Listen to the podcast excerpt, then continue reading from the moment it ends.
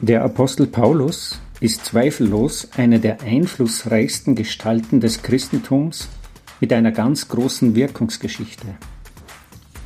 Die katholische Männerbewegung Linz hat diesen zum biblischen Jahresbegleiter für das kommende Arbeitsjahr 2023-24 auserkoren.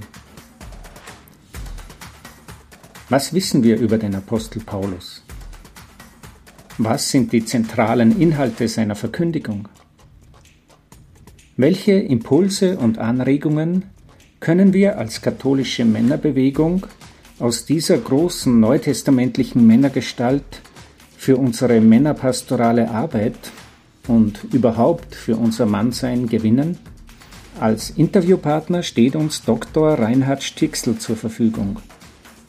Er ist promovierter Neutestamentler und Leiter des katholischen Bibelwerks der Diözese Linz noch bis Ende September 2023. Danach wird er wieder in die Wissenschaft wechseln an die Uni Tübingen. Wir laden Sie ein zu einer spannenden Entdeckungsreise zu dieser inspirierenden biblischen Gestalt, dem Apostel Paulus.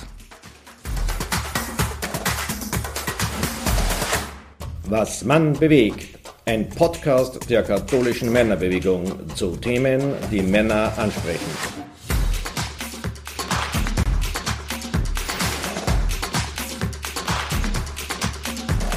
Ich begrüße alle Hörer und Hörerinnen zu einer neuen Folge unserer Podcast-Reihe Was man bewegt.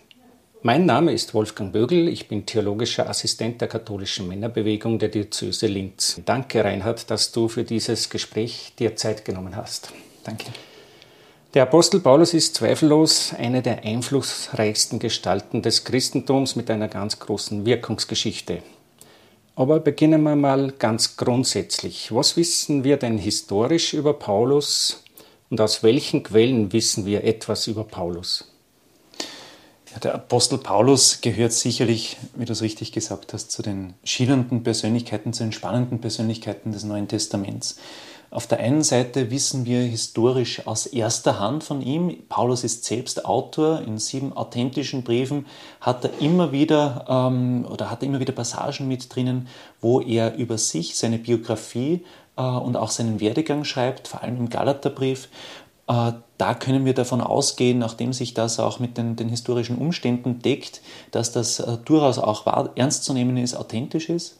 Und auf der anderen Seite wird über Paulus geschrieben, vor allem natürlich in der Apostelgeschichte, wo Paulus zu den wichtigen Akteuren gehört. Gerade dann ab dem zweiten Teil der Apostelgeschichte folgt man vor allem den Spuren äh, des Paulus. Und auch hier können wir äh, zwar nicht von jedem Detail, aber von sehr, sehr vielen sage ich mal, grundlegenden Zugängen davon ausgehen, dass sie historisch äh, valide sind. Dass Paulus äh, aufgewachsen ist in Tarsus, äh, das heißt im, äh, in der heutigen äh, Südtürkei, gelegen äh, im, da, in der damaligen Provinz Syrien. Das heißt, Tarsus als, als Ausgangsort, wo er den Beruf des Zeltmachers gelernt, gelernt hat, das, ist, das, das können wir durchaus auch als, als etwas Historisches annehmen, äh, dass er sehr früh schon als, als gebürtiger Jude eine gute Ausbildung, eine gute Ausbildung entlang der Heiligen Schrift äh, gehabt hat.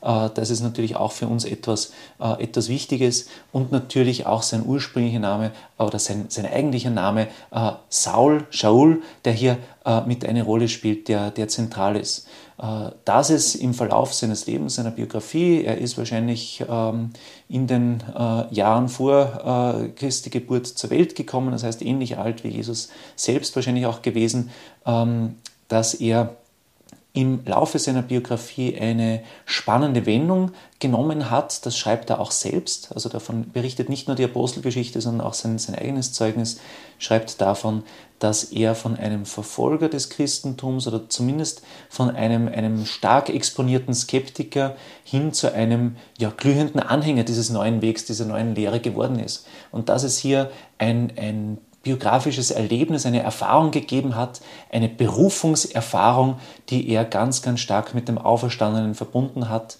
eine Erfahrung des auferstandenen Christus, die ihm, so wie es in der Apostelgeschichte berichtet wird, auf dem Weg nach Damaskus widerfahren ist, äh, die sein Leben ähm, zwar nicht äh, quasi von, von Saulus zu Paulus verändert hat. Also das ist ein, ein, ist ein längerer Prozess und mit den Namen äh, ist, noch ein ganz anderes Thema.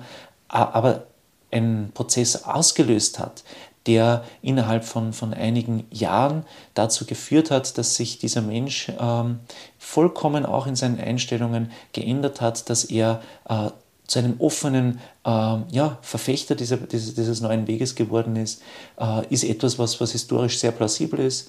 Äh, dass er vor Ort war in Gemeinden in äh, der heutigen Türkei, im damaligen Kleinasien, im heutigen Griechenland bis hin nach Rom, äh, wo uns auch der, der, Brief an die Gemeinde von Rom überliefert ist. Das können wir historisch festhalten mhm. und etwas, was durchaus auch äh, ja, äh, historisch möglich, plausibel ist, dass er im Zuge der Christenverfolgungen äh, oder der lokalen Verfolgung in, der, in Rom äh, sein Leben für den Glauben gelassen hat. Das ist zwar biblisch nicht überliefert, aber in späteren Überlieferungen wird das mit Paulus in mhm. Verbindung gebracht und sein Grab äh, an der äh, Via Ostiense in Rom, also auf dem Weg nach Ostia, wo jetzt heute die große Basilika St. Paul vor den Mauern steht, scheint durchaus eine gewisse Plausibilität zu haben. Findet ihr eigentlich oder gibt es einen Niederschlag auch in der sogenannten weltlichen Geschichtsschreibung? Taucht dieser Name dort auf? In der zeitgenössischen Geschichtsschreibung haben wir von über Paulus äh, keine Quellen, also aus, aus, äh, von, von, Zeitgenossen, äh, Lebensgefährten, die außerbiblisch äh, überliefern würden. Im, Gegenteil, Im Gegensatz zu der, zur biblischen Überlieferung, die zum einen äh, Briefe äh, die natürlich äh, seine eigenen Briefe überliefert. Das heißt, im Neuen Testament finden wir sieben Briefe, von denen die Wissenschaft äh, ganz klar davon ausgeht, dass sie Paulus selbst verfasst hat, wo er sich natürlich auch selbst mit Namen nennt ähm, und auf die Ereignisse seiner Zeit auch, auch plausibel eingeht. Und auf der anderen Seite natürlich in der Apostelgeschichte und darüber hinaus auch in der sogenannten sekundären Paulus-Literatur, wo Autoren sich auf ihn, seinen Namen und seine Person auch beziehen. Das heißt, für Paulus gilt ganz klar, diese Person ist, eine, ist ganz klar eine historische Figur gewesen, genauso wie auch Jesus eine historische Person war, nur mit dem Unterschied, dass es über Jesus äh, Texte gibt, die auch einige Jahrzehnte später verfasst wurden, ähnlich wie, wie auch die Evangelien und die Briefliteratur später verfasst wurde, teilweise sogar noch später, äh, im Falle äh, mancher lateinischer Autoren, Sueton und, und, und Tacitus, äh, die über Jesus berichten. Äh, da sind die Quellen zu, zu Paulus natürlich noch einmal, die außerbiblischen Quellen, noch einmal ein Stück weit später mhm. Anzusetzen. Darf ich das versuchen, nochmal in meinen einfachen Worten zu sagen? Es gibt im Neuen Testament 14 Schriften, die Paulus zugeordnet werden. Davon sind sieben mit allergrößter Wahrscheinlichkeit authentisch von Paulus selber. Und äh, die anderen sieben sind sozusagen Nachfolger, eine Art paulinische Gemeinde, die in seinem Namen dann geschrieben hat. Genau, der mhm. Autor dieser Bücher oder dieser äh, Briefe oder die Autoren dieser Briefe verwenden bewusst seinen Namen, um sich in seine Autorität auch zu stellen, um letztlich auch diesen Einfluss, den Paulus gehabt hat, seine Gedanken, auch seine Theologie auf dieser Basis, auf dieser Ebene weiterzuführen. Das war in der Antike äh, durchaus auch üblich. Das hat es gegeben für Philosophen wie Aristoteles oder auch für, für Seneca, äh, wo man diesen Namen verwendet hat und in, in seinem Geist quasi weiterschreibt. Das waren ähm, teilweise bewusst äh, Versuche, eben hier äh, als Ghostwriter aufzutreten, beziehungsweise auch in manchen Texten äh, hat man versucht, sich wie eine Theatermaske, sich dieser, äh, die man sich vor das Gesicht hält, diese Stimme des Paulus eben auch zu erheben. Und das war durchaus auch ein, ein rhetorischer ähm, Kniff, den man hier verwendet hat. Man spricht quasi äh, an der Stelle eines Paulus. Das gibt es auch für den, auch der erste Petrusbrief ist in dieser Form äh, ein, ein unter dem Pseudonym des Apostels Petrus verfasster Brief, der viel, viel später, lange nach dem Tod des Petrus verfasst wurde. Und so ist es auch bei, bei äh, Briefen des Apostels mhm. Paulus. Mhm. Und gerade in den Pastoralbriefen sieht man das sehr deutlich. Ah ja, sehr interessant. Ähm, zur Bedeutung des Paulus manche Theologen oder auch Historiker sehen ja in Paulus den eigentlichen Begründer des Christentums, äh, weil Jesus ja noch ganz in der jüdischen Tradition äh, gelebt und gewirkt hat. Ähm, ist das eine vertretbare Meinung oder wie siehst du das? Die Frage ist, wann, können wir vom Christentum als Christentum sprechen? Das ist also, wäre mal die erste Frage. Wir, wir befinden uns im ersten Jahrhundert auf einem Weg dieses Auseinandergehens, man, man spricht in der, in, der, Wissenschaft von Parting of the Ways, also diese Wege, die auseinandergehen, aber das ist ein, ein langer Prozess zwischen äh, Jesusgläubigen äh, Juden, zwischen Juden, die nicht an, an Jesus als Christus glauben und äh, zwischen Nichtjuden, die sich zu Jesus bekennen. Das heißt, mit, mit diesen drei, sage ich mal, ganz großen äh, oder ganz grob gezeichneten ähm, ja, äh, Zugängen müssen wir rechnen. Und Paulus, was Paulus gelingt, und das macht ihn, macht ihn so entscheidend, dass er ein entscheidender Vorreiter dafür ist, dass sich Menschen zu Christus bekennen können, ohne sich äh, eins zu eins dem jüdischen Gesetz verschreiben zu müssen.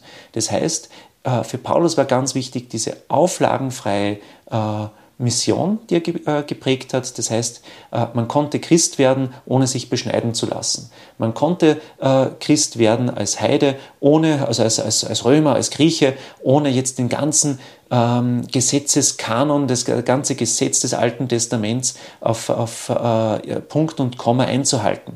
Das hat Paulus nicht als, als, als einziger und wahrscheinlich auch nicht als, als allererster mit vertreten, aber als jener, äh, als jener der das am, am akzentuiertesten, am, am, letztlich am deutlichsten und reflektiertesten geschafft hat. Und der, man, das ist natürlich schon noch etwas Wichtiges, genau wie Jesus, genau wie die anderen ersten Jüngerinnen und Jünger, war auch Paulus, äh, stammte auch Paulus aus dem Judentum, ist mit dieser Tradition nicht nur aufgewachsen, sondern hat sich auch bis zum, bis zum Schluss letztlich auch äh, aus, aus dieser Wurzel heraus definiert. Gerade der Römerbrief gibt einen wunderbaren Einblick dafür, dass diese, diese Wurzel weiterhin relevant ist, diese Wurzel weiterhin trägt, diese Wurzel aus dem Judentum.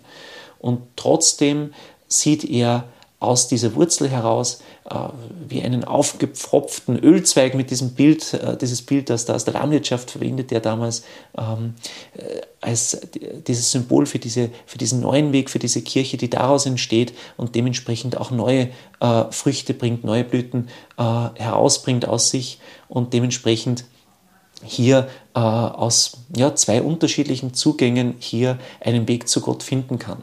Und dieses, dieses Ereignis des Auferstanden, diese Auferstehung Jesu hat für ihn so eine Wirkkraft, dass sie äh, letztlich äh, aus diesem Leben Jesu, aus seinem Sterben und Auferstehen heraus etwas bringt, was über äh, dieses Gesetz mit seinen Vorschriften hinausgeht und damit die Tür öffnet, dass egal ob Sklave oder Freier, ob Mann oder Frau, ob Jude oder Nicht-Jude, jeder die Möglichkeit hat und jede die Möglichkeit hat, an diesem, diesem Weg Jesu äh, der ein Weg zum Leben ist, äh, teilzunehmen, diesen Weg Jesu zu gehen. Mhm.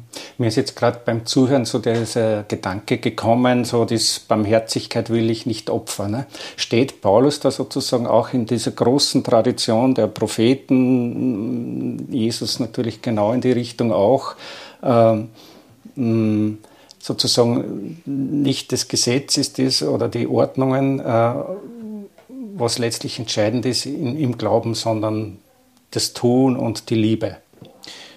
Da würde ich durchaus auch in der Form recht geben. Für Paulus spielt das eine, eine, eine ganz große Rolle, dass in dieser, Gemeinde, in dieser Gemeinde der Geist wirken kann, dass hier äh, Gemeinden im Miteinander auch Unterschiede überwinden können, auch die Unterschiede, sage ich mal, auch der Herkunft, äh, die Unterschiede auch der äh, letztlich auch, auch sozialer Kategorien, äh, dass die viel, viel wichtiger sind, als wie sich, sich stur an, an, an Gesetzesvorgaben oder an religiöse Vorgaben zu, äh, zu halten, äh, Reinheitsvorschriften zum Beispiel äh, oder, oder Essensregelungen, die treten da in den Hintergrund. Und da, da baut Paulus natürlich schon auch auf, äh, auf einer Perspektive Jesu, äh, die sich auch in den Evangelien immer wieder ähm, wiederfindet. Nicht, was in den Menschen hineinkommt, macht den unrein, sondern was aus seinem Mund herauskommt. Das ist das Problematische. Und gerade so dieses, dieses stark akzentuierte Frage nach, nach Speisevorschriften, Reinigungsvorschriften oder auch der, dem Sabbatgebot, wo, wo Jesus immer wieder auch aneckt, äh, das ist etwas, wo Paulus noch einmal viel, viel akzentuierter äh, das ad acta legt und noch einmal viel, viel weiter gehen kann, ähm, auch in der, in der Frage nach der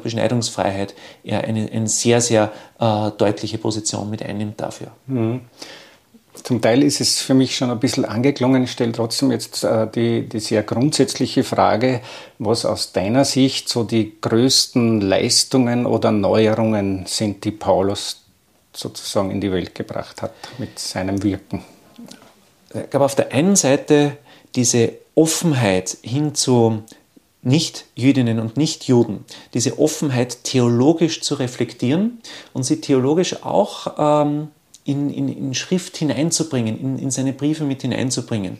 Das ist durchaus eine, das ist auf der einen Seite eine enorme Leistung, die Paulus gebracht hat, äh, verbunden mit seinem persönlichen Einsatz. Also beides, diese, beides sind zwei Seiten einer Medaille, äh, die Paulus darstellt. Dieses unermüdliche Hinausgehen, äh, Wege auf sich nehmen und äh, ja, dieses rastlose sich einsetzen für die Gemeinden, auch dieses Verantwortung übernehmen für Gemeinden, auch in seiner Abwesenheit. Das sind, da, da hat er schon äh, eine Leistung gesetzt, die für uns als Christinnen und Christen auch bis heute noch inspirierend ist und die uns natürlich in der Heiligen Schrift auch weiter begleitet. Nicht umsonst sind seine Briefe äh, letztlich Teil äh, der Ur- Kunde unseres Glaubens, Teile, äh, Teile der Heiligen Schrift, Teile der Bibel, die auch an, an den Sonntagsgottesdiensten gelesen werden. Das heißt, auf der einen Seite diese Reflexion über den Glauben, äh, den Versuch, äh, aus dieser Verbindung äh, zwischen äh, einer, mit dem Judentum und einer Kirche letztlich, die, die aus anderen Wurzeln herausstammt, hier wirklich etwas, etwas theologisch Reflektiertes zu schaffen, ähm, mit der Basis, dem Fundament Jesu, aus einem persönlichen Glauben heraus, der dann auch äh, wirklich in, in großer, mit großem Einsatz weitergetragen wird. Mhm. Und da können wir heute, glaube ich, genauso viel davon lernen wie die, mhm. die, ersten, äh, die ersten Gemeinden, die ersten Christinnen und Christen rund um Paulus. Mhm. Ich sehe da nur einen spannenden äh, Aspekt, wenn ich sozusagen versuche, das auch zu übertragen in unsere Jetztzeit, so diese Übersetzungsleistung des Paulus hin in eine andere Welt, sage ich jetzt einmal, ja? und, und diesen Glauben zu übersetzen in ein Denken und in eine Sprache äh, für Menschen, die vorher nichts mit dem zu tun gehabt haben. Das ist irgendwie das Spannende bei Paulus. Mhm. Natürlich, wenn wir heute seine Briefe lesen, die sind natürlich theologisch enorm dicht und Gleichzeitig sind sie trotzdem der Versuch, oder der Versuch, Gemeinden das, was für ihn zentral ist, mitzugeben. Und dass er da, äh, dass es manchmal für uns natürlich ähm, befremdlich wirkt, auch wenn, weil die Zeit eine ganz andere ist, in der wir leben. Äh, das ist natürlich klar. Paulus versuchte trotzdem in der Sprache der Menschen zu schreiben, äh, für die er, ja, für die er letztlich unterwegs war. Er hat irrsinnig, war, war natürlich im Griechischen beheimatet und, und hat aber versucht, eben dementsprechend auch diese, sage ich mal, auch vieles auch an, an jüdischen Zugängen hier seinen heidnischen ähm, ja, äh, Christinnen und Christen in der Gemeinde nicht nur schmackhaft zu machen, sondern auch Wege zu eröffnen, das gut reflektiert mit hineinzubringen. Auch das Wort Jesu, das für ihn äh, eine, einen ganz hohen Stellenwert hat. Mhm. Gibt es da nicht diese Stelle, ich hoffe, ich täusche mich jetzt nicht, äh, in Athen am Areopag, wo er vor diesem Altar steht, einem unbekannten Gott und sozusagen dort seine äh, Botschaft verkündet? Also ähm, diese Stelle gibt es in der Apostelgeschichte. Äh, das heißt, eine, eine äh, große Rede, die uns Lukas überliefert. Äh, ob diese Rede historisch so stattgefunden hat, das darf bezweifelt werden. Also das ist durchaus Konvention. Äh, die, die, äh, die, die Taten sollen äh, originalgetreu überliefert werden. Da natürlich keiner mitstenografiert hat oder, mhm. oder das, das, das Handy laufen gehabt hat währenddessen, ist die, die genaue Wortfolge natürlich die bleibt äh, natürlich dem Autor überlassen, aber zumindest so, wie er es sagen hätte können. Mhm. Und das passt natürlich in die Theologie des Paulus hinein, dass er von dem ausgeht, was Menschen vor Ort vorfinden. Dass, äh, dass er, und hier in dieser Areopag-Rede in Athen, also dem Ort auch der Diskussion, auch dieser Athen als Ort der Philosophen, in diesem klassischen Ort der Philosophie in Griechenland, äh, versucht er auf einer philosophischen äh, Basis zu argumentieren. Das heißt, er geht nicht vom Fremden aus, sondern von dem, was den Menschen vor Ort, den gebildeten Menschen vor Ort bekannt ist. Und er geht von einer Erfahrung aus, die ein jeder in Athen machen kann. Ein unbekannter Gott, den er jetzt bekannt macht. Ob es diesen Altar gegeben hat in Athen, äh, das wissen wir nicht, das ist historisch nicht überliefert. Es gibt äh, einen Altar äh, oder eine Altarwidmung, die, die ähnlich lautet. Also, da, also das ist, ist die Frage. Ähm, das haben wir so jetzt nur, haben jetzt der, vor allem in der Apostelgeschichte in der Form überliefert. Aber äh, zumindest von dem, diesem Gedanken auszugehen, vom Bekannten auszugehen oder zumindest vom unbekannt Bekannten auszugehen und Menschen damit zu gewinnen. Und er, er geht ja auch von dieser, äh, dieser Erfahrung aus, die Menschen haben. In ihm bewegen wir uns, äh, in ihm leben wir und sind wir, äh, was ja letztlich auch in unserer Liturgie äh, Einzug gehalten hat, ähm, als, als, als wichtige Grundlage. Und gleichzeitig, und das ist das Spannende, er versucht ganz, ganz viel aus dieser Erfahrungswelt der Menschen mitzunehmen.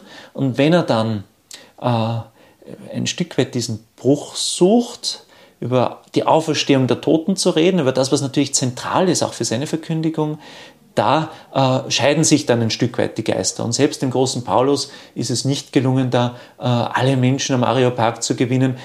Ganz im Gegenteil, es ist nur von einer, äh, von, von einer ganz, ganz kleinen äh, Gruppe die Rede, die sich dann äh, offensichtlich da neugierig zeigt. Das heißt, auch dem Paulus äh, ist, sage ich mal, der Erfolg nicht in den Schoß gefallen, trotz seiner großen Bemühungen und trotz seiner auch, auch zündenden Ideen, die er teilweise gehabt hat, sind es dann in Athen ja, ja, eine Handvoll Leute, der Dionysius und die Tamaris, äh, die Damaris und, und äh, die, die dann letztlich dann mitgehen auf diesem Weg. Aber aus diesen kleinen Keimzellen entwächst etwas Großes. Mhm. Der Paulus war ja irrsinnig viel unterwegs. Also ich habe kürzlich einmal gelesen, ich weiß nicht, ob das stimmt, so wenn man alle seine Reisen so zusammenrechnet und diese äh, Abstände, so kommt man an die 15.000 Kilometer. Äh, was hat ihn denn getrieben, so weit herumzuwandern, zu reisen? Ähm, und wie war das überhaupt äh, rein praktisch möglich?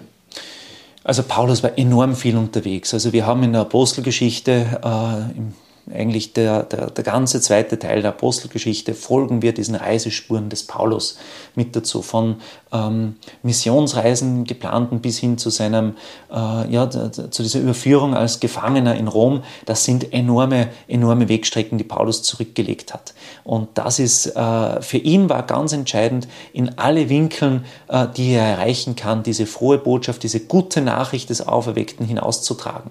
Äh, er hat sich als, als Apostel der, der Heidenvölker verstanden, der, der, nicht, äh, der nicht-jüdischen. Und da hat er ein enormes Gebiet gehabt. Und im, im Römerbrief schreibt er von seinen weiteren Reiseplänen, die sogar noch bis Spanien gegangen wären. Und Spanien natürlich äh, war damals quasi Ende der Erde, äh, das Ende der Welt. Also heute noch, das spiegelt sich noch im Namen Finisterre wieder, äh, was man, wenn man am Jakobsweg noch von Santiago noch knapp 100 Kilometer weitergeht und dann wirklich am Ende der Welt steht, weil da gibt's nur noch mehr.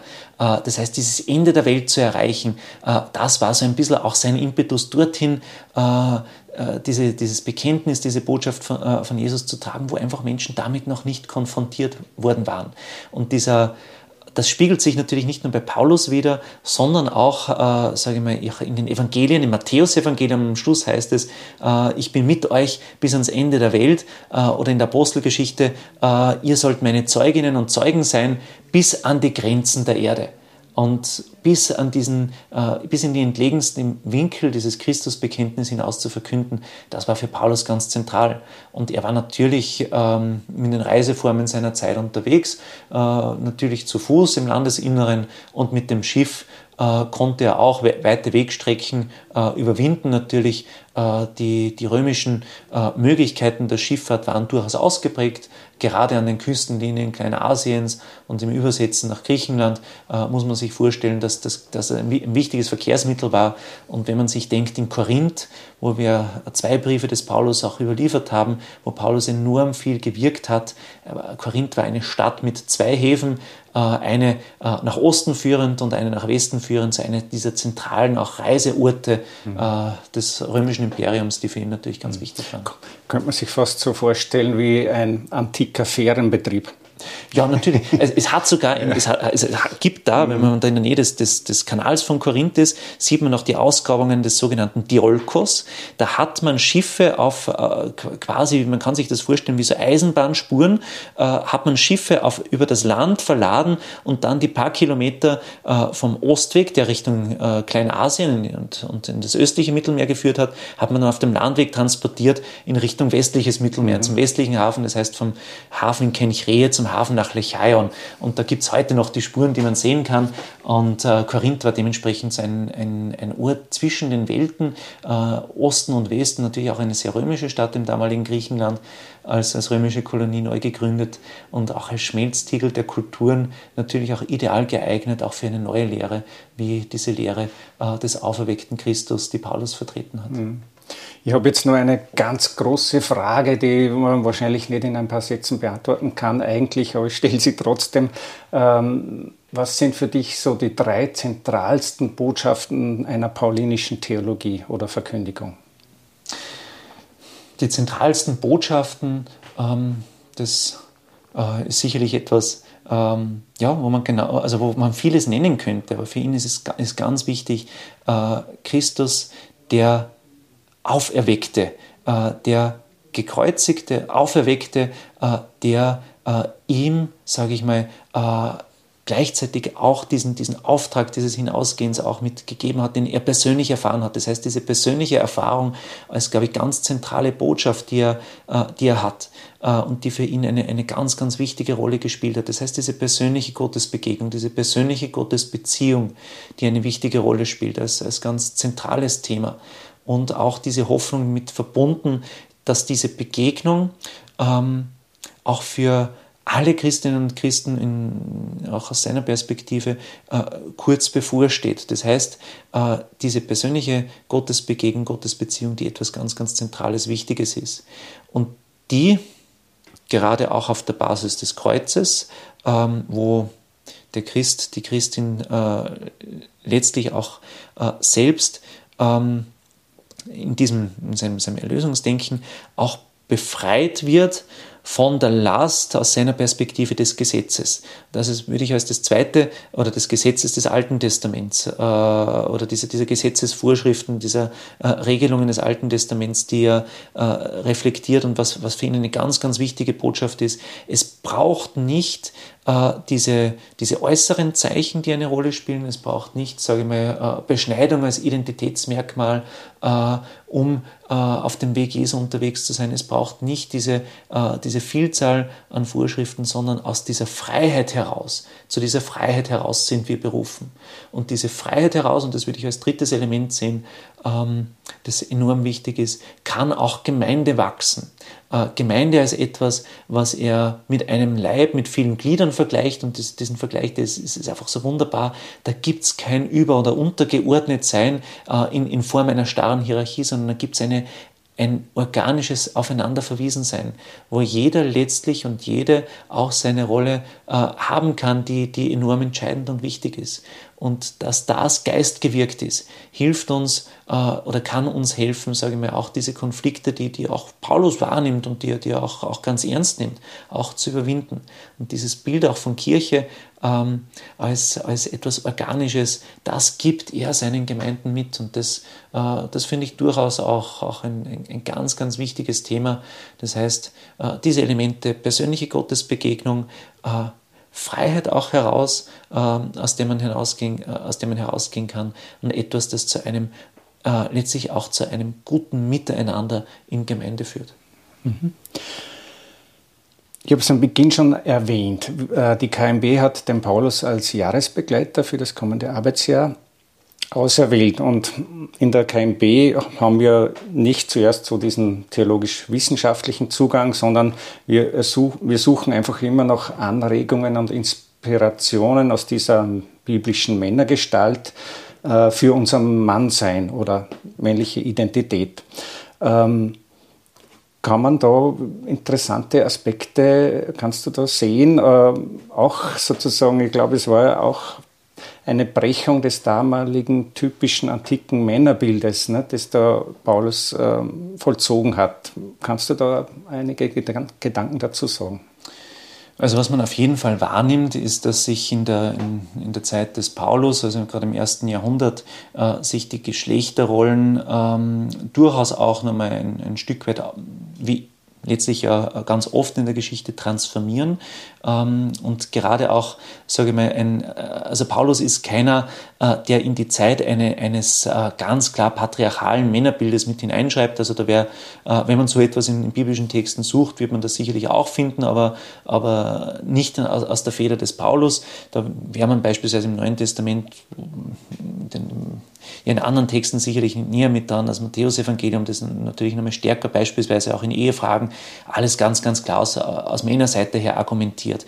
Paulus ähm, hat äh, durchaus auch ähm, oder hat denn dieses akzentuierte Bild, dass es äh, nicht um diese, diese Zugehörigkeit, ob ich äh, zu einem physischen Geschlecht gehört, ob ich jetzt Mann bin oder Frau bin, ist entscheidend, äh, sondern äh, den, der Christusbezug, der im Vordergrund steht.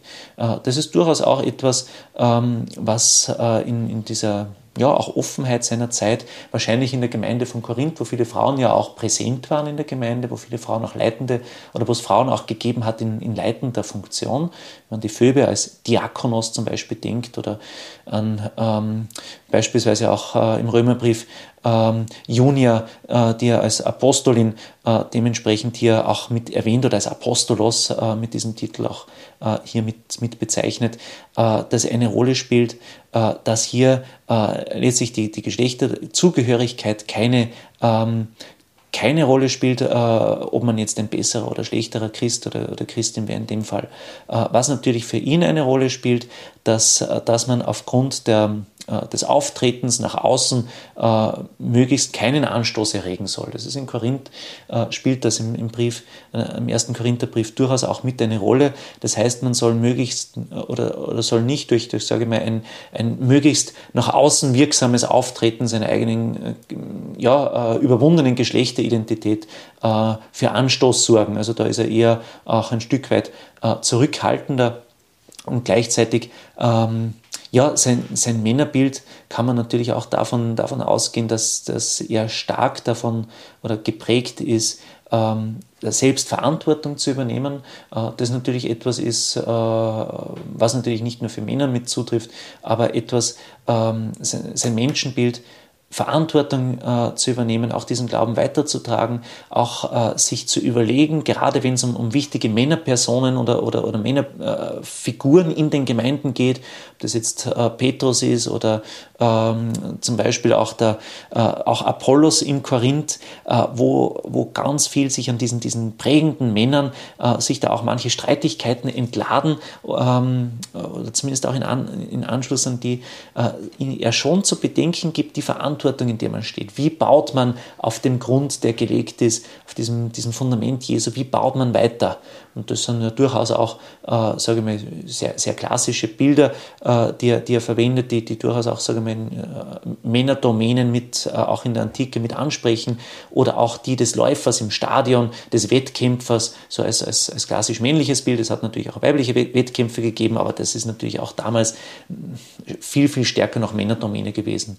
Ähm, äh, diese sportlichen Wettkämpfe, die er als Bild mit hineinnimmt und wo er immer wieder äh, durchaus auch diese Themen mit einbringt. Und dieses wirklich unbeirrte äh, sich auch Konflikten stellen. Ich glaube, das ist etwas, was Paulus durchaus auch ausmacht, auch für die heutige Zeit etwas Interessantes ist, Konflikten nicht aus dem Weg zu gehen, sondern sich in Konflikte äh, auch einzulassen, auch äh, wenn es sich um hochrangige äh, Personen handelt, ähm, Im Galaterbrief berichtet er davon, wie er den Petrus beispielsweise vor, auf, auf, äh, vor versammelter Mannschaft den, den Kopf wäscht, sich auf der, auf der Bühne äh, der Gemeinde hier nicht zurückhält, sondern da, sich dafür einsetzt, Engagement für seine Gemeinde übernimmt und eben dementsprechend auch für die, diese Gleichberechtigung sich einsetzt. Mhm. Was mir auch noch aufgefallen ist, so beim Lesen mancher Bibelstellen aus seinen Briefen, dass er sich ja auch immer wieder als einer zeigt, äh, nicht sozusagen als der starke Mann, sondern auch irgendwie verletzlich oder, oder auch in seiner Unvollkommenheit, sage ich jetzt einmal. Ja, also als, als Mensch, der auch selbst davon schreibt, dass er äh, auch von Krankheit gezeichnet ist, von einem, einem, einem Stachel, der eine Rolle spielt und, und auch seine, seine Narrenrede, wo es darum geht, dass er auch, auch konkret leidender ist. Also, dass er äh, einen Haufen Bedrängnisse auch überlebt hat, von der, äh, vom Auspeitschen über Schiffbruch ja, bis hin zu wirklichen äh, lebensgefährdenden Situationen. Das heißt, äh, der Held äh, nicht nur aus der Perspektive der alles überstrahlende Krieger, sondern auch der, der in seinem Leben Brüche erlebt hat, der, der sage ich mal, auch Niederlagen und Misserfolg wahrgenommen hat. Mhm. Und wir, wir wissen auch nicht, ob jeder seiner Briefe die, die gewünschten, den gewünschten Erfolg gezeigt hat. Wir wissen auch, dass, dass Gemeindemitglieder ihn angezweifelt haben, auch seine Integrität in Frage gestellt haben. Mhm. Und Paulus, der da durchaus auch ja, trotzdem Verantwortung übernimmt. Mhm. Möglicherweise war ja sozusagen der, der gewichtigste Bruch seines Lebens der, der heute jetzt wahrscheinlich in Bildsprache gegossen in diesem Damaskus-Erlebnis stattgefunden hat, in seinem Berufungs- oder Bekehrungserlebnis. Ja, also diese Berufungserfahrung, die, die, die Paulus erlebt hat, das hat natürlich einen, einen starken Einfluss gehabt. Und gleichzeitig ähm, ist das ein oder ist ein Prozess, der damit beginnt. Paulus schreibt davon, dass er in der, dass er sich in die Wüste zurückgezogen hat, in, in die Araber. Das heißt, dass er letztlich aus diesen Peripherien, äh, aus diesen, diesen zentralen auch, auch Konfliktorten sich auch selbst zurückgezogen hat. Und in der Apostelgeschichte heißt es, äh, oder heißt es wunderbar, dass nachdem sich Paulus zurückgezogen hat oder aus der, aus, aus, aus der Gemeinde äh, hinausgegangen ist, dass plötzlich nun Ruhe eingekehrt ist. Das heißt, sich auch ein Stück weit auch selbst herauszunehmen, auch aus, auch aus manchen Konflikt, äh, das spielt bei ihm eine Rolle. Und auch diese Reflexionszeit, die für ihn etwas Wichtiges war.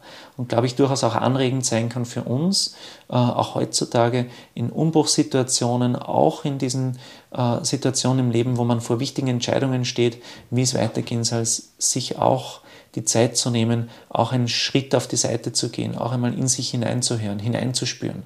Und das machen Menschen, Männer äh, natürlich genauso wie Frauen, auch heute äh, vielleicht auch noch viel, viel akzentuierter, als es noch vor einigen Jahrzehnten der Fall war. Mhm.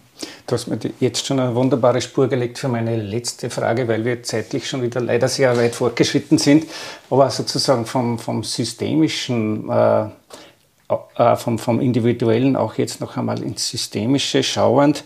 Ähm, wenn Paulus heute leben würde, äh, was würde er deiner Einschätzung nach heute verkünden? Welche Botschaft würde er in die Welt tragen? Was würde er vor allem unserer Kirche sagen? Äh, diese Fragen sind natürlich immer, immer höchst interessant und sagen wahrscheinlich mehr über den Beantwortenden aus, als wir über Paulus selbst. Äh, trotzdem könnte ich mir sehr, sehr gut vorstellen, äh, dass Paulus heute ähm, ja, heute überall dort einhaken würde, wo, äh, sage ich mal, äh, aus, aus, aus welchen Gründen auch immer Streitigkeiten entstehen, weil Menschen zu sehr an starren Traditionen festhalten. Also ähm, da glaube ich, äh, würde Paulus ganz, ganz stark auf, auf viele Rücksichtsthematiken äh, ansprechen und überall dort, wo es nicht um das eigentlich zentrale Thema geht, das heißt um, um diese Botschaft des Auferweckten, um dieses sich auch, auch dazu bekennen, sondern wo, wo diese strukturellen Fragestellungen mehr in den Fokus gestellt werden als wie andere Themen. Da wäre er, glaube ich, heute auch sehr, sehr, sehr, sehr streitbar. Ähm, und Paulus wäre da sicher heute auch in den, den kirchlichen Fragestellungen ähm, auch in der Frage, wer, wer für Leitung zugelassen wird, hätte er durchaus sicherlich spannende Botschaften an uns mitzugeben, äh, gerade auch in der Frage mit äh, mit, dem, äh, mit gottesdienstlichen Themen ähm, das Herrenmal, äh, das für ihn ja im, im, im, Fokus, im Zentrum steht, soll das nicht als Streitpunkt, sondern als, als Ort der, der Gemeinschaft erfahrbar wird. Das wäre, glaube ich, für ihn wichtig. Und dort, wo auch heute in Kirche soziale und hierarchische Unterschiede bemerkbar werden, ich könnte mir gut vorstellen, dass Paulus hier ein sehr, sehr ähm, ja, äh, eine sehr klare, klare Meinung hätte, dass diese dass soziale Unterschiede, dass Herkunft äh, als Unterschied äh, in den Hintergrund geraten soll, äh, im Gegensatz zu den eigentlich relevanten Themen. Mhm. Für mich ist er wohl einer der entscheidendsten Hinweise oder Warnungen, auch wenn das natürlich sehr interpretierbar ist, das Wort, das er im ersten Thessalonicher Brief im fünften Kapitel sagt, wenn er die Gemeinde hinweist darauf, äh, den Geist nicht auszulöschen. Lieber Reinhard, vielen Dank für dieses interessante und anregende Gespräch, für deine profunden Ausführungen und Überlegungen. Das war jetzt ein Interview mit Dr. Reinhard Stixl über den Apostel Paulus, den biblischen Jahresbegleiter 2023-24 der katholischen Männerbewegung Linz. Wir freuen uns, wenn Sie auch bei den kommenden Folgen unserer Podcast-Reihe Was man bewegt wieder mit dabei sind. Es verabschiedet sich von Ihnen Ihr Wolfgang Bögel, theologischer Assistent der katholischen Männerbewegung Linz.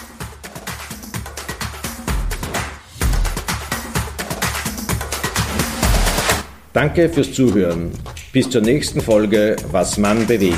Euer KMB Podcast Team.